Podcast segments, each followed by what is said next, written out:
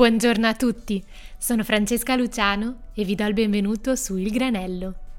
In questo podcast invito persone stimolanti che vantano carriere notevoli perché condividano con tutti noi le loro storie di successo. La mia convinzione? Che ogni incontro nella vita sia come un granello di sale che ci arricchisce e ci rende le persone che siamo. Ho il piacere di presentarvi oggi Ugo La Pietra un maestro dell'interdisciplinarietà, sempre controcorrente, ricercatore delle arti visive e principale esponente di un'architettura e un design radicale. Nel corso della sua carriera, Ugo ha realizzato più di 900 mostre, partecipando alla Biennale di Venezia, alla Triennale di Milano, ma anche al MoMA di New York e al Pompidou di Parigi. E si è conquistato ben due volte il Compasso d'Oro, equivalente del Premio Nobel per l'architettura. Con Ugo abbiamo parlato del ruolo dell'architettura nella società contemporanea e futura, delle sue collaborazioni con grandi del design italiano come Bruno Munari e Ettore Sozzas, e anche di aspetti della nostra cultura che forse ci stiamo dimenticando. Senza dilungarmi troppo, vi lascio la mia conversazione con il maestro e vi invito a diffondere l'episodio e a lasciare commenti e osservazioni sui canali del podcast. Buongiorno Ugo. Per le persone che non la conoscono, potrebbe presentarsi nella maniera in cui preferisce? Io mi autodefinisco un ricercatore all'interno delle arti visive. Tutto questo perché ho attraversato in tanti anni tutte le varie aree disciplinari, dall'architettura al design, all'arte, al cinema e anche all'editoria. Sì. Essendo io uno artista che poi ha studiato architettura e si è laureato con una tesi che si chiamava Sinestesia tra le arti, vale a dire il, superamento delle varie discipline eh, attraverso la sinestesia, cioè il passaggio da un'esperienza disciplinare ad un'altra, ecco che nella mia vita io ho fatto questa attività di passaggio da un'esperienza disciplinare ad un'altra e un'altra e un'altra ancora. Tutto questo naturalmente ha confuso le idee di molte persone mm-hmm. e allora per semplificare mi, dico semplicemente per autodefinirmi dico che sono un ricercatore nelle arti visive e così penso di avere assolto al primo interrogativo. Mm-hmm. E, e allora potrebbe dirmi di più sul, sul suo percorso? È un percorso che nasce alla fine degli anni 50 come pittore della pittura scenica, allievo di Fontana e di tutti i gruppi, diciamo, d'avanguardia milanesi e poi da lì ho fatto tutta una serie di percorsi che sono quelli all'interno de, delle varie attività fino a, ad essere conosciuto spesso da alcune realtà nazionali internazionali per le mostre che ho fatto come artista di arte concettuale o spesso anche come architetto radicale perché c'è stato un movimento tra la fine degli anni 60 in poi dove un gruppo di architetti hanno rifiutato un po' il tipo di attività professionale tradizionale e hanno fatto esperienze di ricerca, di sperimentazione, di sviluppo di nuove tendenze e questa corrente internazionale, non solo italiana ma anche europea, poi è passata alla storia come architettura radicale, ci sono stati architetti viennesi, londinesi, milanesi e fiorentini, eccetera. Insomma, un percorso comunque lungo da descrivere, da descrivere. Okay. Questo è per dire tre parole. Essendo il suo percorso appunto tanto lungo e interessante, me lo potrebbe descrivere in quanto a successi e, e sconfitte? Nel senso, potrebbe dirmi, uh, menzionarmi oh. due successi o tre e ah, ecco, altrettante ecco, sconfitte? Due.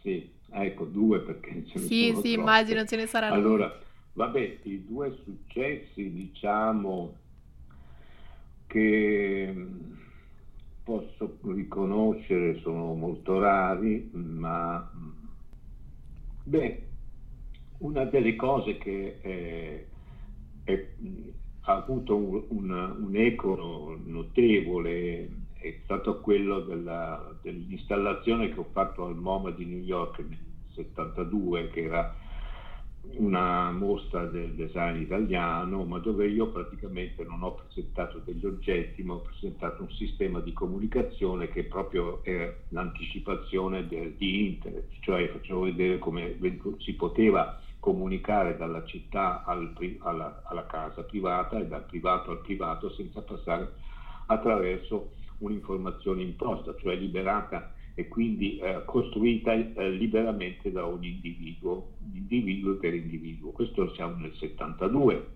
mm-hmm. non esisteva ancora internet, eccetera. Quindi quella è stata un'esperienza, diciamo, che ha avuto un, un, un, un, riconoscimento non tanto dal punto di vista ufficiale, per cui non ho avuto un premio per, ciò, per tutto ciò, ma ho avuto un, riconoscimento, nel senso che un riscontro dopo 30 più anni dove appunto quell'idea, quel progetto aveva una sua verità e aveva un suo, suo significato che poi si è effettivamente eh, eh, realizzato. Mm-hmm. Un'altra cosa importante diciamo, del, del, mio lavoro e forse mh, che ha avuto più riconoscimento perché è stato visto da moltissimo e ancora oggi rappresenta un elemento ancora molto attuale, il film che ho chiamato La grande occasione, che è un film che ho girato all'interno della Triennale sempre intorno al 71-72 eh, in cui facevo vedere il rapporto difficile che esisteva tra la, la, la, la, cultura e la nostra società, insomma, detto in due parole da rapidi. E le sconfitte ce ne sono state tantissime, ma insomma, mm. forse la più, la più, pesante è stata quella per cui io per 30 anni ho fatto l'art diretto di una manifestazione che si chiamava Abitare il Tempo, dove ho dedicato molto tempo e spazio e poi è finita tutta malamente perché poi non avevo un contratto, non avevo niente, per cui ho lavorato solo per, con l'entusiasmo di una, di un'iniziativa che mi sembrava molto attraente e poi è finita male perché poi tutto è finito appunto senza con un, nessun tipo di rapporto, così pure il mio rapporto con altre istituzioni sono, sono, sono finite spesso male come lo so, la, come il mio rapporto con la rivista Domus, io ho lavorato per diversi anni e poi dopo tutto è finito male, insomma in tutte e due e in tante altre occasioni. Finire male voleva dire semplicemente che io uscivo da quell'iniziativa, da quella situazione senza chiedere dire niente, semplicemente non facendomi vedere più. Ecco, con questo finale eh, la, tutto un tipo di, di, lavoro, di impresa, di sacrifici di, di, di lavoro eh, veniva, scompariva improvvisamente attraverso questa mia cancellazione di cose. Insomma, ecco, queste sono due cose. Per okay. dirne due, poi ce ne sono tante altre. Probabilmente nella vita sono cento volte superiori a quelli ai successi.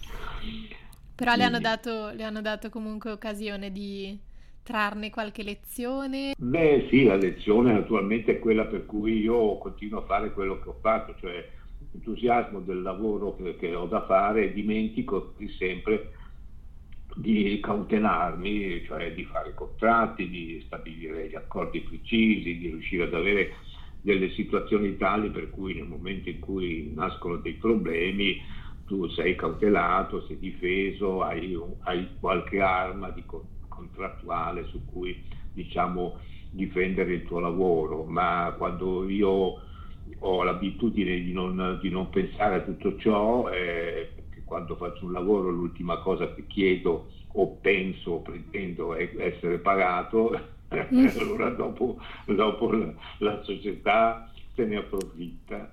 Mm. Ho capito. Ecco. E ehm, appunto, prima menzionava la storica mostra Italy The New Domestic Landscape al MoMA e in sì. generale penso che lei nel mondo dell'architettura e del design abbia sempre rivestito un ruolo piuttosto profetico. Quindi mi chiedevo uh, quale pensa che sia il ruolo dell'architettura nella, nella società odierna e quale quello che, che avrà negli anni a venire. Beh, l'architettura dimentica sempre una cosa fondamentale, come il mondo del design.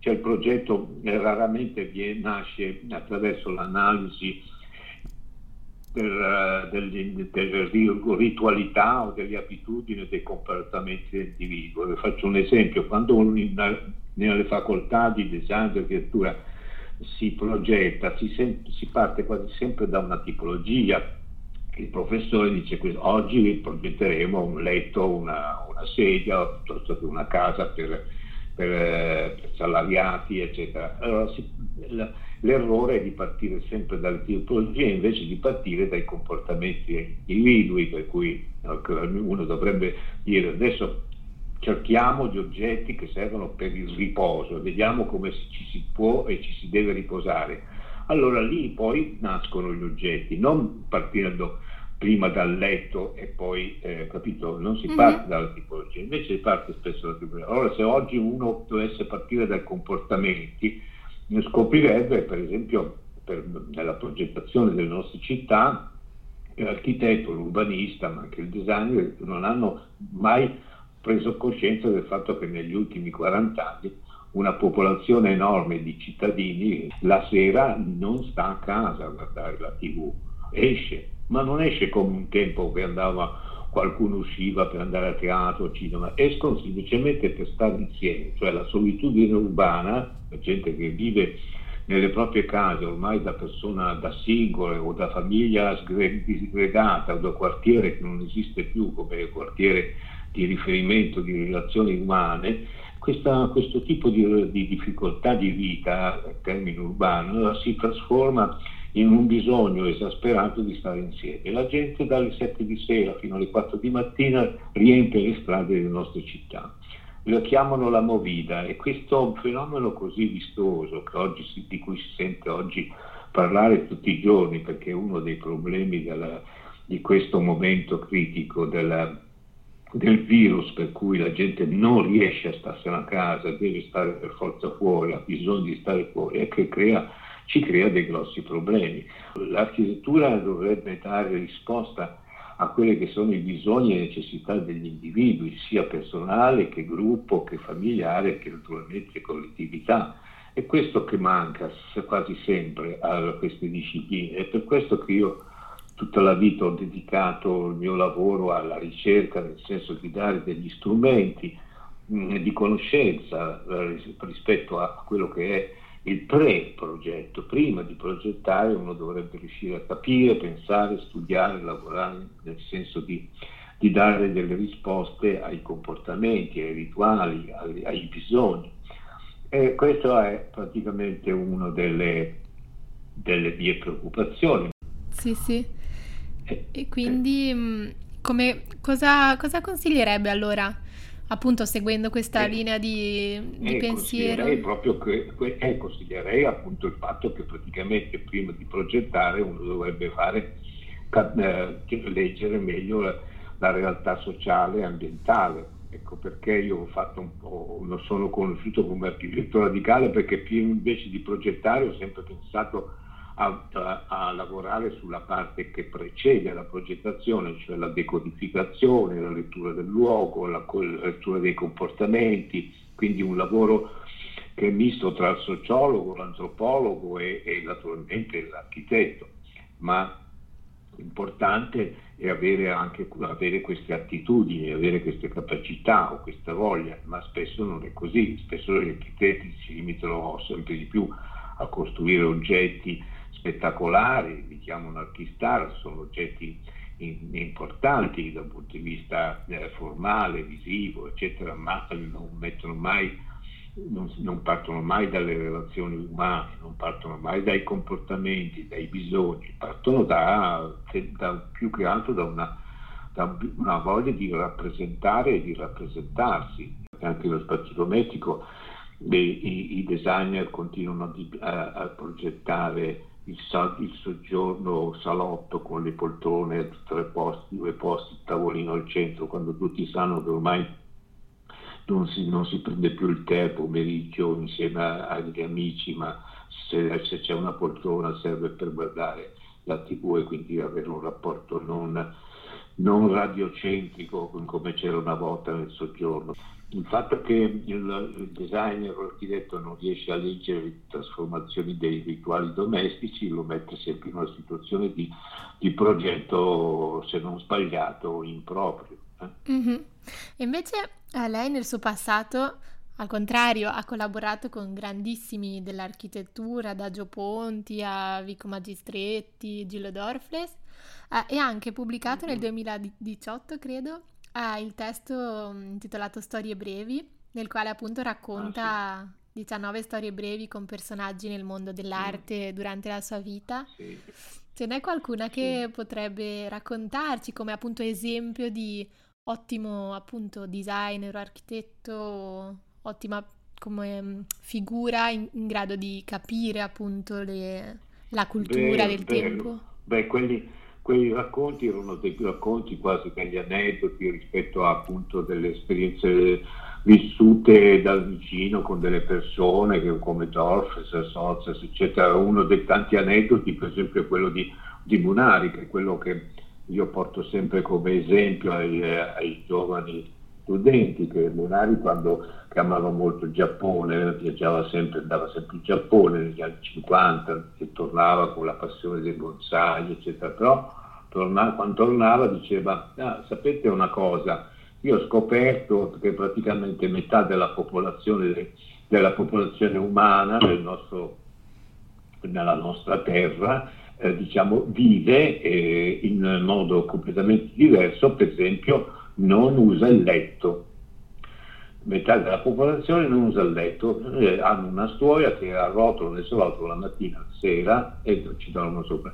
Questa indicazione era illuminante perché faceva capire proprio quello che ti dicevo prima, cioè mm-hmm. che praticamente non esiste una progettazione che parte dalla tipologia, dal letto, perché il letto è una tipologia che è il risultato di abitudini e consuetudini di un gruppo sociale, ma non è la, lo strumento eh, utile per, per, per, riposare, perché lo strumento utile per riposare abbiamo scoperto che per metà della popolazione non è, non è il letto, per esempio. Quindi vuol dire che la cosa importante è guardare come la gente si riposa e come sa riposarsi, da lì si può anche eh, costruire o realizzare una, uno strumento che non è detto che sia letto, potrebbe essere anche un'altra cosa. Quindi il progettista deve guardare il comportamento poi arriva allo strumento, non partendo dal contrario, capisci? Molto interessante. E ce n'è anche qualcun altro? Eh, beh, qualcun altro, ecco, per esempio un altro aneddoto interessante è stato quando,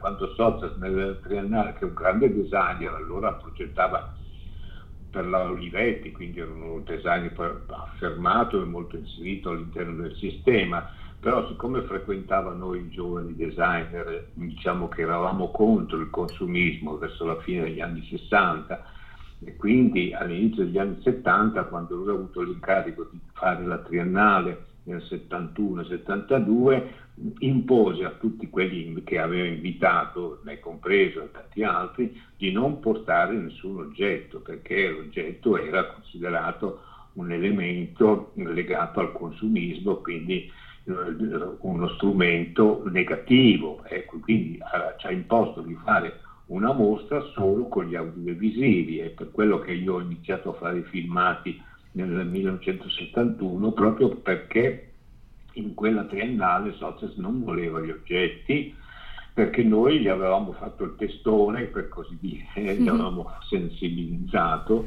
per, contro appunto la crescita e la proliferazione degli oggetti, perché allora eravamo nel primo periodo di, di consumismo e del primo periodo in cui la società cercava di, di non adeguarsi a questo consumismo. Molti erano contro, naturalmente questo è successo anche poi negli anni Ottanta, poi sta succedendo ancora adesso, insomma ci sono periodi di, dove la, la, la, società, un pezzo della società, una parte della società prende coscienza e vorrebbe che il mondo cambiasse, come adesso tutti vorrebbero che il mondo non fosse più preda di un consumismo sfrenato alimentato dal mercato eh, dei, dei cinese che ha bisogno di, di, di alimentare la loro, la loro, fama e la fame di, di, commercio e cercando di, invadere tutti i mercati di oggetti sempre più inutili, ma eh, però il consumismo è questo.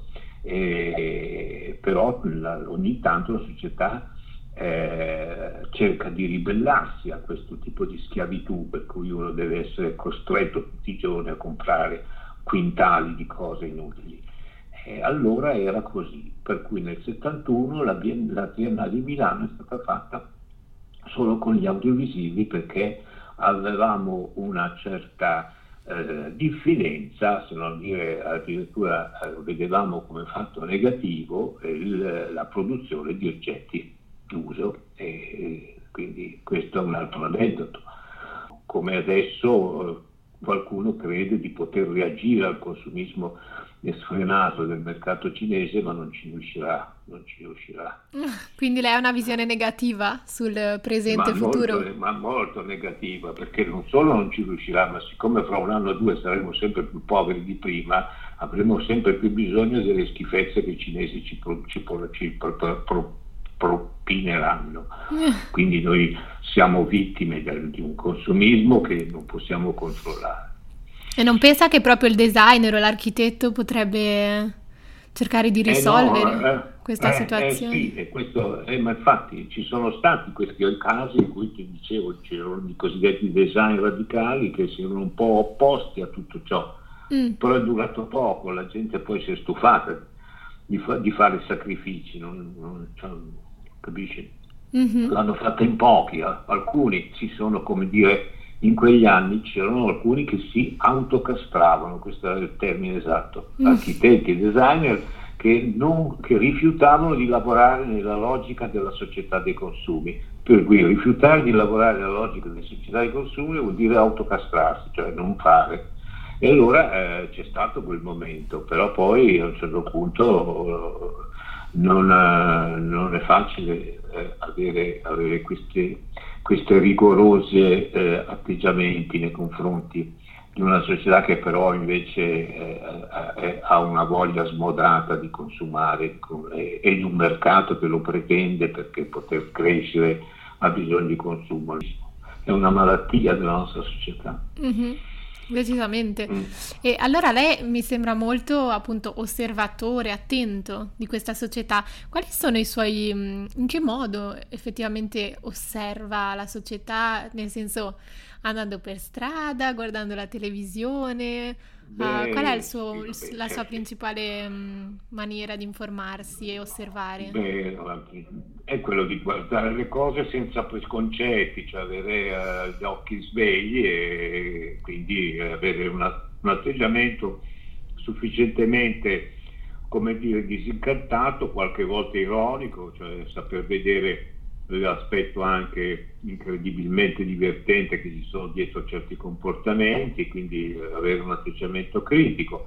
È il ruolo che una volta era dell'intellettuale, tu sei piccola, probabilmente molto giovane, mm. non sai nemmeno chi era Ennio Flaiano piuttosto che Pasolini, erano gli intellettuali degli anni 50, 60 che eh, ci spiegavano delle cose, scrivevano i giornali gli davano la possibilità di scrivere, ma oggi non ci sono più questi intellettuali, non ci sono più queste figure che in qualche modo davano indicazioni alla società, eh, davano, facevano capire, stiamo parlando di, di, personaggi come Umberto Eco, Dofres, gente che appartiene a una lontana ormai generazione, che però insomma hanno fatto molto per per, per, darci degli strumenti per capire, per studiare, per diciamo evolverci in qualche modo. Più che un architetto, un designer, sono soprattutto un intellettuale. Gli intellettuali sono quelli che hanno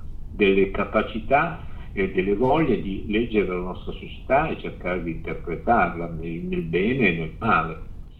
In quanto intellettuale immagino non avrà più molto tempo da, da dedicarmi, le pongo soltanto rapidamente le domande granello sì. a cui deve soltanto rispondere con una parola. Sì. Ok. Un viaggio?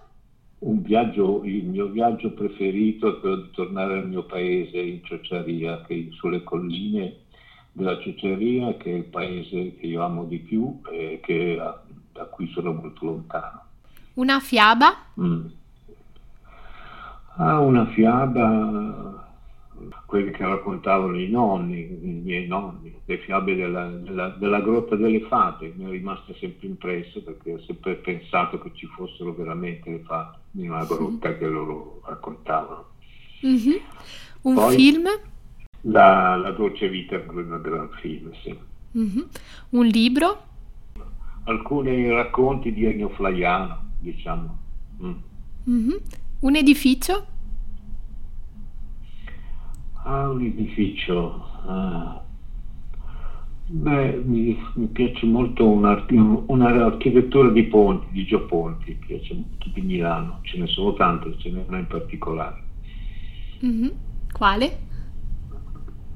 È un edificio che c'è in Piazza della Repubblica. Ok. Una specie di casa torre, sì.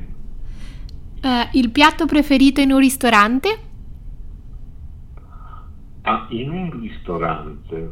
Oh, perché al ristorante io diffido, però eh, diciamo le, le, le, sagne, le sagne sono un piatto di pasta che mangio soltanto quando vado al mio paese perché le sanno fare solo loro nei ristoranti del mio paese. Mm-hmm.